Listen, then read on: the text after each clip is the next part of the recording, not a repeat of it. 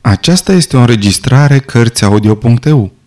Pentru mai multe informații sau dacă dorești să te oferi voluntar, vizitează www.cărțiaudio.eu. Toate înregistrările Cărțiaudio.eu sunt din domeniul public.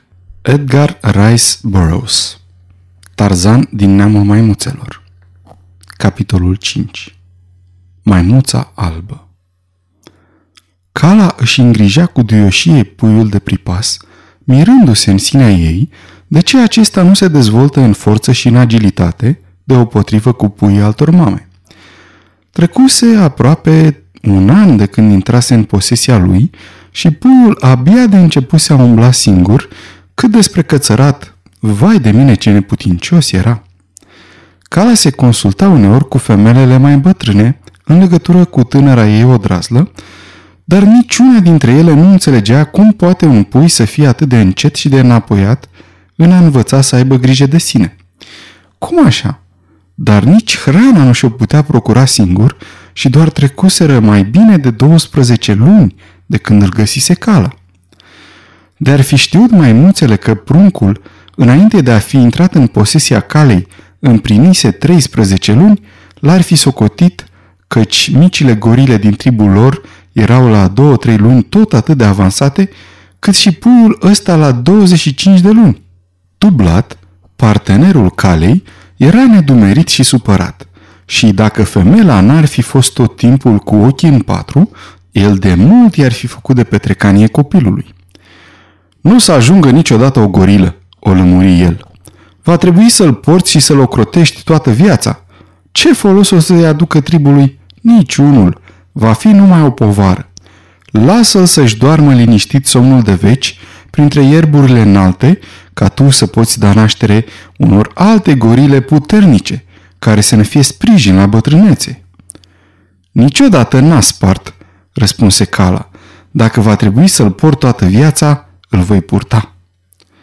Atunci Tublat se duse la Kerceac, cerându-i să facă uz de autoritatea sa pe lângă Cala, și să-i poruncească să renunțe la micul Tarzan, căci acesta era numele pe care îl puseseră gingașului Lord Greystock. Tarzan însemnând în limba lor piele albă. Dar când Kerchak îi vorbi, Cala îl amenință că, dacă nu o lasă în pace să-și crească copilașul, va părăsi tribul. Și cum aceasta constituia unul dintre drepturile inalienabile ale vietăților din junglă, când sunt nemulțumite de tribul lor, o lăsare de capul ei, deoarece Cala era o femeie tânără, cu picioare zvelte și n-ar fi vrut să o piardă. Pe măsură ce Tarzan creștea, se dezvolta cu pași mai rapizi, astfel încât la 10 ani se cățăra de minune în copaci, iar jos, pe pământ, se pricepea să facă o sumedenie de lucruri minunate ce depășeau posibilitățile frățiorilor și surioarelor lui se deosebea în multe privințe de ei și adeseori le stârnea mirarea prin istețimea lui, mult superioară lor, dar în forță și ca mărime era mai prejos, căci la 10 ani antropoidele erau pe deplin dezvoltate, unele dintre ele ridicându-se la peste 2 metri înălțime, în timp ce micul Tarzan era doar un băiețaș. Dar ce băiețaș! Încă din fragedă copilărie își folosise mâinile ca să se legene și să sară de pe o cracă pe alta, după cum îl învățase uriașa lui mamă. Și când se făcu mai mare, petrecu zilnic ore întregi, gonind printre copaci cu frații și surorile lui. Putea să sară la șapte metri în aer, pe înălțimile amețitoare ale arborilor din junglă și să se prindă cu o precizie ce nu da greș niciodată și fără vreo strădanie aparentă de o ramură ce se zbătea nemunește în bătaia uraganului apropiat. Putea coborâ șapte metri dintr-o dată, din cracă în cracă, într-o lunecare rapidă spre pământ, sau se putea cățăra în vârful celui mai semeț dintre giganticii tropicali, cu ușurința și repeziciunea unei veverițe. Deși în vârstă doar de 10 ani, avea puterea unui bărbat mijlociu de 30 și era mult mai suplu în mișcări decât poate ajunge vreodată cel mai antrenat dintre atleți. Și zi de zi puterea lui creștea. Viața lui Tarzan printre crâncenele gorile a fost una fericită, pentru că în memoria sa nu purta amintirea altui soi de viață și nici nu știa că în univers mai există și altceva decât acest petic de pădure și sălbăticiunile din junglă, care erau familiare. Împlinise aproape 10 ani când începu să-și dea seama că există o mare deosebire între el și frații săi. Și trupul lui mic, rumenit de soare, deveni brusc o pricină de mare rușine când observă că el n-avea niciun fir de păr, de parcă ar fi fost șarpe sau alt soi de reptilă. Încercă să înlăture acest neajuns mânjindu-se din cap până în picioare cu noroi, dar noroiul se usca și cădea. Și apoi era atât de neplăcut încât hotărâ pe dată că preferă rușinea decât senzația nesuferită. În ținutul înalt, pe care tribul lui îl vizita adeseori, se afla un lăcușor și, în apele lui limpezi și neclintite, își văzut Tarzan pentru prima oară fața.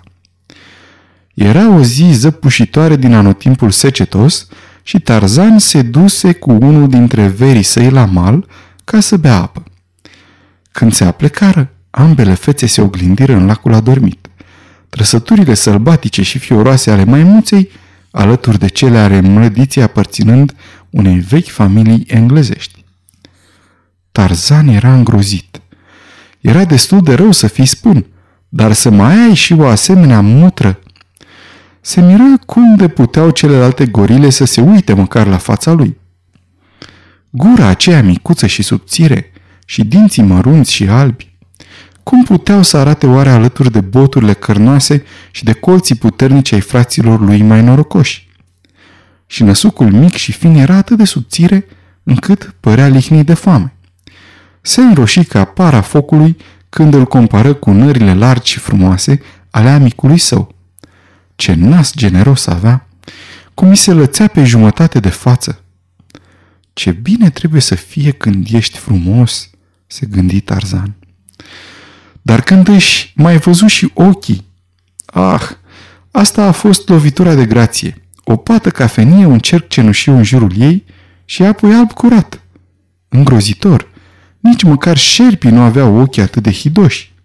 Era atât de absorbit de aceste autoaprecieri, încât nu auzi cum în spatele lui iarba înaltă se desparte și cum o dihanie mare se furișează hoțește prin junglă. Nici prietenul lui gorila nu auzi, pentru că tocmai atunci bea apă și lipăitul buzelor și gâlgâitul de satisfacție acoperiră zgomotul apropierii nepoftitului. La mai puțin de 30 de pași în spatele celor doi se ghemuia Sabor, urioașa leoaică, vânturându-și coada. Cu precauție, întindea o labă mare, vătuită, pe care o lăsa apoi fără zgomot pe pământ, înainte de a fi ridicat tot pe a doua. În acest fel avansa. O pisică uriașă, aproape târându-și pântecele pe jos și pregătindu-se să se repeadă asupra prăzii. Acum, se afla la trei metri departare de cei doi neștiutori tovarăși de joacă. Își trase cu grijă labele din dărăt sub greutatea corpului, mușchii mari încordându-i se pe pielea frumoasă. Se ghemuise atât de tare încât părea turtită cu excepția spinării lucioase, arcuite, gata pregătită de salt. Coada nu îi se mai vântura, stătea dreaptă și nemișcată. O clipă rămase astfel, ca prefăcută în stană de piatră, Apoi, slobozind un răget înfiorător, sări. Sabor, leoaica era un vânător încercat. Cuiva mai puțin experimentat, alarma sălbatică a răgetului ei din timpul săriturii i s-ar fi părut o nerozie, căci n-ar fi putut să cadă oare cu mai mare siguranță asupra victimelor dacă ar fi executat un salt mut, neînsoțit de strigăturul acela pătrunzător? Dar Sabor cunoștea foarte bine iuțeala vietăților junglei și finețea aproape incredibilă a auzului lor. Pentru aceasta, fâșitul ușor al unui fir, fir de iarbă ce se freacă de un alt fir e un avertisment la fel de eficient ca și răgnetul ei cel mai puternic. Or Sabor știa că n-ar fi putut face saltul măreț fără un cât de mic zgomot. Urletul ei sălbatic nu era un avertisment – era menit să înghețe bietele victime paralizându-le de groază doar o fracțiune de secundă, atât cât trebuia pentru ca ghearele puternice să se împlunte în carnea lor fragidă și să le imobilizeze fără nicio speranță de scăpare. În ceea ce o privește pe maimuță, Sabor chipzuise corect. Mica gorilă, tremurând de spaimă, se chircise doar o clipă. Dar această clipă a fost destul de lungă ca să fie fatală. Nu la fel însă s-au petrecut lucrurile cu Tarzan, copilul om. Viața lui, printre primejdile junglei, îl învățase să întâmpine neprevăzutul cu încredere în sine, iar inteligența lui superioară determina o rapiditate a reacțiilor mentale care întrecea cu mult posibilitățile maimuțelor. Așa încât răgetul leoaicei Sabor stimulă creierul și mușchii lui Tarzan la imediată acțiune. În fața lui se așterneau apele adânci ale lacului. În spatele lui îl aștepta o moarte sigură. O moarte cumplită între ghearele ce sfâșie și colți ce sfârtecă. Tarzan nu putea suferi apa decât atunci când însemna un mijloc de a-și potoli setea. Nu putea suferi pentru că o asocia cu răceala și neplăcerea ploilor torențiale, de care se temea din pricina tunetelor, a fulgerilor și a vântului care le însoțeau. Sălbatica lui mamă îl învățase să se ferească de apele adânci ale lacului și, de altfel, nu văzuse chiar el pe mica Neeta doar cu câteva săptămâni în urmă, pierind sub oglinda liniștită de la suprafață pentru a nu se mai întoarce niciodată la trib? Dar, dintre două rele, mintea lui ageră o alese pe cea mai puțin rea. Prin urmare, de îndată ce prima notă a răgetului cumplitei sabor destrămase liniștea junglei și înainte ca fiara să fi făcut jumătate din salt, Tarzan simți apele reci închizându-se deasupra creștetului. Nu știa să înoate și apa era foarte adâncă, dar nu își pierdu niciun dram din stăpânirea de sine și din inventivitatea care alcătuiau în semnele unei făpturi superioare. Începu să dea repede din mâini și din picioare în încercarea de a ieși la suprafață și probabil că mai mult din întâmplare decât voit, făcu mișcările folosite de câini când înnoată, astfel că în câteva secunde nasul îi ieși deasupra apei și Tarzan descoperi că putea pluti făcând aceleași mișcări, va putea chiar înainta prin apă.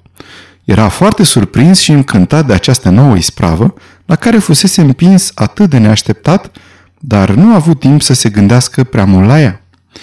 Înota acum paralel cu malul și era văzut de bestia cea sângeroasă, care l-ar fi înșfăcat aplecată încet deasupra trupului neînsuflețit al tovarășului său de joacă. Leoaica îl urmărea pe Tarzan cu priviri încordate, așteptându-l de bună seamă să revină la mal, dar băiatului nici prin cap nu-i trecea una ca asta. Din potrivă, își înălță glasul în strigătul de disperare al tribului său, adăugând și avertismentul menit să-i prevină pe eventualii săi salvatori că risca să cadă în ghearele saborei.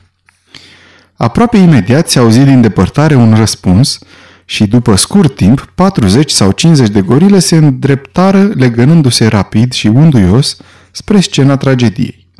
În fruntea lor venea Cala, pentru că recunoscuse glasul fiului ei cel mai iubit și alături de ea era mama micuței gorile ce zăcea moartă sub sabor cea cruntă. Deși mai puternică și mai bine pregătită de luptă decât gorilele, Leoaica n-avea niciun chef să dea piept cu adulții mânioși și cu un mărâit plin de ură făcu un salt iute în lăstăriș și pieri din văz. Tarzan înotă până la țărm și se cățără repede pe pământ uscat. Senzația de prospețime și de bucurie pe care i-o dăduse apa rece îl umplu de o recunoscătoare surpriză și de atunci încolo nu pierdu niciun prilej de a face zilnic o baie fie în lac, fie în râu, fie în ocean când avea ocazia. Multă vreme, Cala nu-și putu crede ochilor, căci toți cei din neamul ei nu puteau să noate când erau nevoiți să o facă. Nu le plăcea să intre în apă și niciodată nu o făceau de bunăvoie. Aventura cu Leoaica Sabor constitui pentru Tarzan un izvor de plăcute amintiri. Era nevoie de asemenea întâmplări ca să spargă monotonia vieții cotidiene, care al minter se confunda cu plicticoase raiduri în căutarea hranei, cu mâncatul și dormitul. Tribul căruia ei aparținea cutreiera pe o suprafață ce se întindea în linii mari, pe vreo 25 de mile de-a lungul coastei și vreo 50 de mile în interior. Străbăteau aproape mereu aceste distanțe și uneori rămâneau luni întregi într-un singur loc, dar cum se mișcau cu mare viteză printre copaci, traversau tot teritoriul în decurs de numai câteva zile. Durata șederii depindea în mare măsură de rezervele de hrană, de condițiile climaterice și de superioritatea numerică a animalelor din specii mai primejdioase, deși de multe ori Kerchak îi purta în marșuri lungi numai pentru că se săturase să stea în același loc. Noaptea se culcau pe unde le prindea întunericul, întinzându-se pe jos și uneori acoperindu-și capetele, mai rar trupurile, cu frunze mari de palmier. Dacă nopțile erau răcoroase, se culcau câte două sau trei cuibărite una în brațele celeilalte, ca să-și țină de cald. Așa se făcu în toți acești ani că Tarzan dormi noaptea în brațele calei. Că jivina uriașă sălbatică iubea acest copil de altă rasă e mai presus de orice îndoială, iar el, la rândui, dăruia în namile acelea păroase toată afecțiunea care ar fi trebuit să aparțină tinerei și frumoasei lui mame, dacă aceasta ar fi trăit. Când era neascultător, e drept că îl mai altoia, dar niciodată cala nu se arăta crudă cu el și mai adesea îl dezmierda decât îl pedepsea.